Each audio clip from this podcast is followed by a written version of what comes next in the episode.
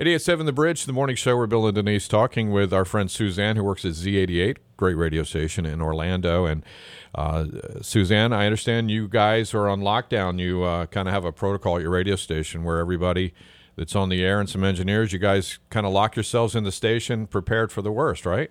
Yeah, that's right. I mean, pretty much just up all night. We're doing rotations and switching off teams, being on the air and um, watching what's going on outside and everything.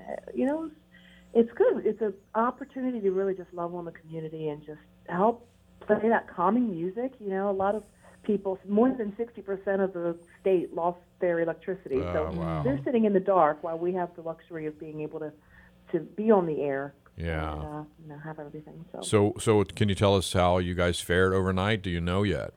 Well, I'll tell you, um, it was crazy. I mean, just hearing the wind and things bang up against the radio station when you're on the air and you're trying to keep the community calm. it's it's, Right. it's a whole different thing than I've ever been through.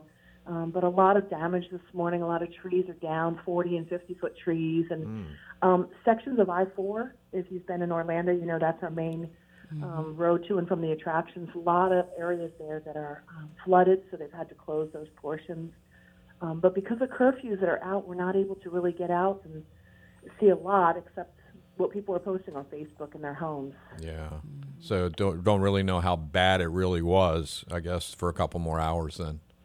No, just a little bit that we can see from people who have been through other hurricanes here at the station. Engineers are saying this is about the worst that they have seen with the trees that we have down and the flooding and everything. Well, we're certainly praying for you guys, everybody there at the station, and in uh, the whole state of Florida this morning. You guys, uh, boy, you, you've uh, you've been through it, and um, uh, Texas still so fresh on our minds, and another one lurking out in the ocean right now. So you guys are definitely in our prayers.